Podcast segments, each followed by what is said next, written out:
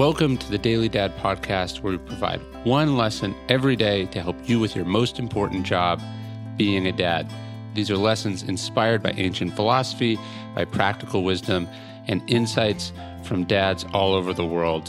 Thank you for listening, and we hope this helps.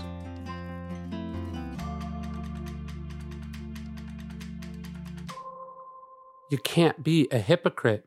A few years ago, William H. Macy was asked the best piece of advice he'd ever been given. Never lie, he answered. It's the cheapest way to go.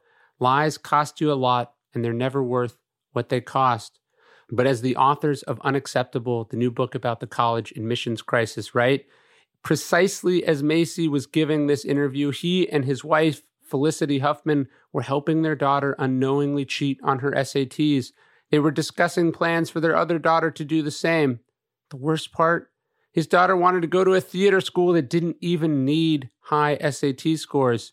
It was the cheapest way to go and not remotely worth the cost. His wife would go to jail for her role in it. His daughter was crushed, crushed that her parents didn't believe in her, crushed at the embarrassment, crushed at seeing her parents who talked so much about being good people, crushed to see them do a bad thing. We've talked before about how we should try to behave as parents in such a way that when our kids are older, they'll be impressed with us.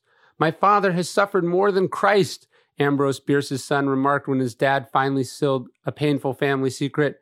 We can imagine that Macy and Huffman's daughter felt the exact opposite. She found that her parents were hypocrites, that they were liars, and no child deserves that. And so, this is something to think about today before you slide into someone's DMs before you file your taxes, before you go out drinking, before you throw that punch. The little fellow follows you. Your own advice, your own words follow you too. Don't betray them. Don't be a hypocrite. You're listening to the Daily Dad podcast, one meditation a day inspired to help you do your most important job, which is be a great father. These are meditations inspired by ancient wisdom psychological research, and just great strategies from normal dads just like you. Thanks for listening.